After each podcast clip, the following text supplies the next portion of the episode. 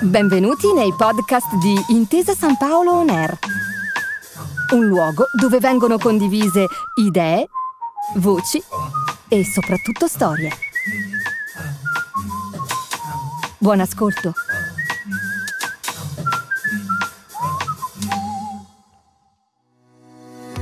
La Direzione Studi e Ricerche di Intesa San Paolo ha pubblicato un rapporto sul mercato degli integratori alimentari, un mercato in forte crescita e di grande interesse in Italia e all'estero.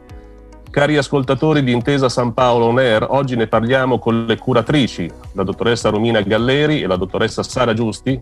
Benvenuti e buongiorno alla dottoressa Galleri. Buongiorno. E alla dottoressa Giusti. Buongiorno. Iniziamo con un chiarimento. Quando parliamo di integratori alimentari, dottoressa Galleri, parliamo di una filiera alimentare o di una filiera farmaceutica? I consumatori a volte pensano di curarsi, di assumere un farmaco quando consumano un integratore alimentare. Qual è la definizione corretta a cui dobbiamo fare riferimento? Grazie mille per la domanda perché mi dà l'opportunità per eh, un doveroso chiarimento. Eh, in Italia la normativa eh, definisce gli integratori alimentari come dei prodotti alimentari destinati ad integrare la comune dieta. Hanno quindi lo scopo di correggere carenze nutrizionali o coadiuvare specifiche funzioni fisiologiche ma non sono medicinali e pertanto non hanno lo scopo di trattare malattie. Effettivamente il consumatore non ha sempre chiara questa distinzione. Eh, infatti da una recente indagine condotta dall'associazione di categoria Federsalus su un campione di circa 7.000 individui è emerso che vi è un po' di confusione, probabilmente innescata dal fatto che le farmacie rappresentano il principale canale distributivo e anche dal fatto che alcune imprese farmaceutiche operano nel comparto degli integratori alimentari. Tuttavia la normativa è molto chiara. Eh, nell'Unione Europea gli integratori alimentari sono disciplinati come gli alimenti e eh, in Italia le regole, se vogliamo, sono ancora più stringenti, tanto che gli integratori alimentari non possono essere prodotti negli stabilimenti farmaceutici proprio al fine di garantire produzioni nettamente separate e inoltre gli stabilimenti nazionali di produzione e confezionamento devono essere preventivamente autorizzati dal Ministero della Salute. Questa regolamentazione eh, ha favorito lo sviluppo di un virtuoso sistema che potremmo definire tipicamente italiano, con eh, la collaborazione tra le aziende di distribuzione, tra cui appunto ce ne sono numerose farmaceutiche, e le aziende specializzate nella ricerca e sviluppo e nella produzione in conto terzi proprio di integratori alimentari.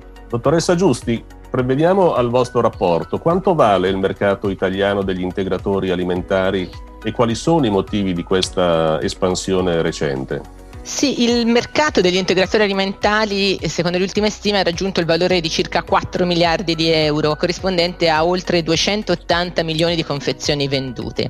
Il principale canale di vendita eh, si conferma sicuramente la farmacia, che raccoglie circa l'80% del totale delle vendite, seguita poi dalla grande distribuzione, dalle parafarmacie e dall'e-commerce, eh, che è un canale che si è rafforzato particolarmente proprio durante l'ultimo anno. Ecco, è significativo vedere vedere come anche i risultati del 2021, i dati del periodo gennaio-aprile, mostrano segnali positivi per il settore, con una crescita nei primi quattro mesi del 3,6%, ovviamente frutto di dinamiche mensili altalenanti, in quanto l'anno scorso, proprio nei mesi di febbraio e marzo, si era assistito a un vero e proprio effetto scorta, quindi gli acquisti erano aumentati eh, significativamente. Ma oltre al contesto italiano è opportuno anche analizzare la domanda di di integratori alimentari nel eh, panorama internazionale, dove c'è stata anche in questo caso un'evoluzione importante e gli operatori italiani hanno saputo cogliere questa tendenza, eh, come lo dimostra anche il fatto che eh, si siano riusciti a ottenere un saldo commerciale positivo già a partire dagli inizi del, del 2000. Ecco, l'Italia si posiziona come ottavo paese esportatore a livello mondiale con una quota del 3,1% sul totale degli scambi internazionali del settore, che corrisponde circa a 45 miliardi di dollari, che è un valore che è quasi raddoppiato negli ultimi eh, dieci anni. Ecco, il motivo, eh, uno del, dei fenomeni principali alla base di questa evoluzione è sicuramente la crescente attenzione verso i temi della prevenzione e del benessere. Si è assistito a un aumento dell'aspettativa di vita e dell'età media della popolazione, ma anche a uno sviluppo delle moderne tecnologie alimentari, che hanno quindi portato a una maggior consapevolezza dell'importanza di stili di vita salutari. Si pensi per esempio all'attenzione all'alimentazione, al movimento, all'attività fisica, questo per evitare problemi di salute, ma ma anche in ottica preventiva per favorire il mantenimento di un buono stato di salute. Dottoressa Galleri, quali effetti ha prodotto mm, la pandemia dell'ultimo anno e mezzo sui produttori e sul consumo nazionale e anche internazionale? Eh, I problemi maggiori eh, per le imprese di integratori alimentari durante la pandemia hanno sicuramente riguardato l'approvvigionamento delle materie prime e eh, la programmazione della produzione. Tuttavia direi che non si tratta assolutamente di specificità del settore perché in realtà eh, la gran parte delle imprese manifatturiere ha dovuto fare i conti proprio con uh, tematiche di, di, questo tipo. D'altro canto però la, la pandemia ha uh, accentuato ulteriormente l'interesse verso le, dinamiche, le mh, tematiche della salute e, e del benessere.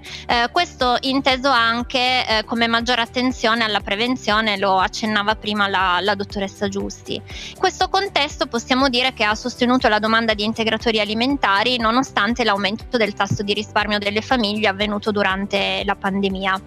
Per quanto riguarda il mercato domestico, secondo le stime Federsalus c'è stata una crescita anche durante la pandemia, infatti nel 2020 le vendite sono aumentate del 3% in valore rispetto al 2019 e tutti i canali distributivi hanno mostrato una buona dinamica, ma mh, mm, ciò che balza all'occhio è sicuramente la crescita dell'e-commerce che con un aumento del 50% eh, oggi è arrivato a intermediare circa il 5% degli acquisti nazionali. La pandemia invece ha avuto delle, ric- delle ripercussioni eh, sulle vendite all'estero che tuttavia eh, nonostante il contesto hanno tenuto bene, con cali di circa la metà rispetto al totale economia nel 2020. Pensiamo che le esportazioni di integratori alimentari eh, si sono ridotte del 4,2%, mentre il totale economia del 9,7%. Inoltre nel primo trimestre del 2021 i livelli del primo trimestre 2019 sono già stati eh, completamente recuperati.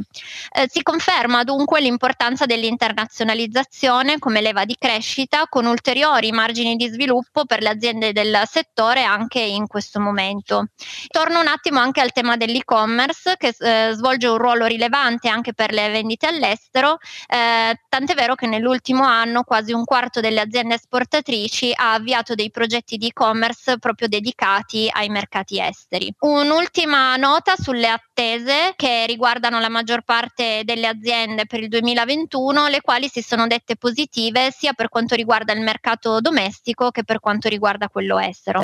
Eh, verrei adesso a definire un po' qual è la, com'è la filiera italiana degli integratori alimentari. Eh, dottoressa Giusti, in, in, quali territori si sviluppa maggiormente? È, è possibile parlare di un distretto degli integratori alimentari in Italia? Oppure definire il perimetro della produzione e anche il numero degli occupati?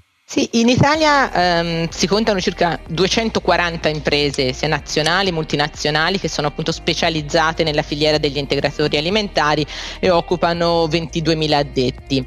Eh, di queste circa un terzo sono attive proprio in Lombardia, in particolare nella provincia di Milano. Ecco, questa percentuale aumenta addirittura, arriva al 40% se consideriamo il fatturato, quindi segno questo di una buona presenza di imprese di dimensioni medio-grandi. Un'impresa lombarda su due 2022 ha almeno 10 milioni di euro di fatturato. Eh, nel territorio ci sono sia imprese attive da più tempo sia imprese anche più giovani, a conferma anche che si tratta di eh, un settore che sa esprimere una buona capacità di rinnovamento del tessuto produttivo. Abbiamo sviluppato un'analisi originale che parte proprio dal, dallo studio e dal, eh, dall'approfondimento dei pagamenti che le nostre imprese effettuano a favore dei loro fornitori e questo ci permette quindi di ricostruire la filiera di fornitura ma anche di analizzare le caratteristiche delle relazioni che si instaurano tra le imprese specializzate in integratori alimentari e i loro fornitori. Abbiamo eh, quindi tracciato circa 83.000 operazioni eh, che corrispondono a 750 milioni di euro di, di pagamenti a favore di oltre 5.000 beneficiari nel quinquennio 2016-2020. Ecco, anche in questo caso emerge nuovamente il ruolo della Lombardia nelle filiere di fornitura del settore. Nella regione si concentra circa la metà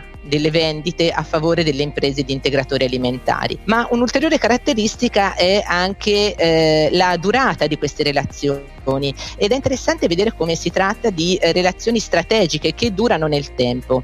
Infatti oltre il 40% dei fornitori risulta avere delle relazioni continuative con le imprese eh, attivanti con scambi che sono appunto stabili negli ultimi 5 anni.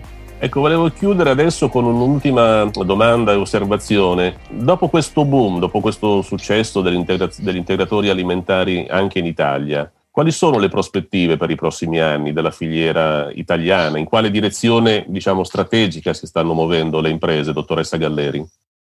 Da un nostro recente studio sui bilanci delle imprese del settore eh, è emersa un'attenzione molto forte di questo comparto per i fattori immateriali. Eh, le immobilizzazioni immateriali infatti rappresentano circa il 3,5% del totale attivo, ehm, dato, questo è un dato superiore sia a quello che possiamo vedere per l'industria alimentare che eh, per quanto riguarda l'industria farmaceutica. Eh, I principali fattori immateriali sui quali puntano le imprese di integratori alimentari sono sicuramente l'innovazione e il capitale umano. Infatti il costo del lavoro è tra i più alti del manifatturiero italiano, ma eh, comunque vi sono degli ottimi ritorni grazie ad una produttività eh, particolarmente elevata. Si pensi ad esempio che la differenza tra il valore aggiunto e il costo del lavoro per dipendente è pari a 45.000 euro, un dato elevato, soprattutto se confrontato ancora una volta con la farmaceutica, eh, per cui questo dato è pari a 30 37.000 euro con l'alimentare per cui si arriva a 15.000 euro proprio gli investimenti immateriali in tecnologie digitali, cultura digitale diffusa e anche smart working che sono stati avviati prima della pandemia in realtà hanno consentito alle aziende di affrontare la situazione di emergenza sanitaria con i risultati positivi eh, che, che, abbiamo visto prima. Per quanto riguarda invece gli investimenti in programma, eh, una recente indagine di, di Federsalus ha eh, evidenziato l'impegno delle aziende del settore per seguire obiettivi di sviluppo sostenibile sostenibile, in particolare attraverso azioni di responsabilità sociale e di riduzione dell'impatto ambientale. Eh, dunque tecnologie digitali, sviluppo delle competenze digitali, sostenibilità e formazione del personale sono indicate come priorità di investimento nel prossimo futuro da oltre il 65% delle aziende. Eh, le attese di lungo periodo sugli integratori alimentari sono positive anche in relazione al ruolo che possono avere negli stili di vita delle persone e in termini di prevenzione prevenzione primaria per i soggetti sani, consentendo così di liberare risorse per il Servizio Sanitario Nazionale. Bene, abbiamo terminato, abbiamo scoperto la nuova frontiera degli integratori alimentari. Saluto e ringrazio la dottoressa Romina Galleri. Grazie, buona giornata. E la dottoressa Sara Giusti per il loro qualificato intervento. Grazie, presto. Alla prossima puntata di Pillole di Economia, sempre su Intesa San Paolo On Air. A presto. Grazie per aver ascoltato i podcast di Intesa San Paolo On Air. Al prossimo episodio.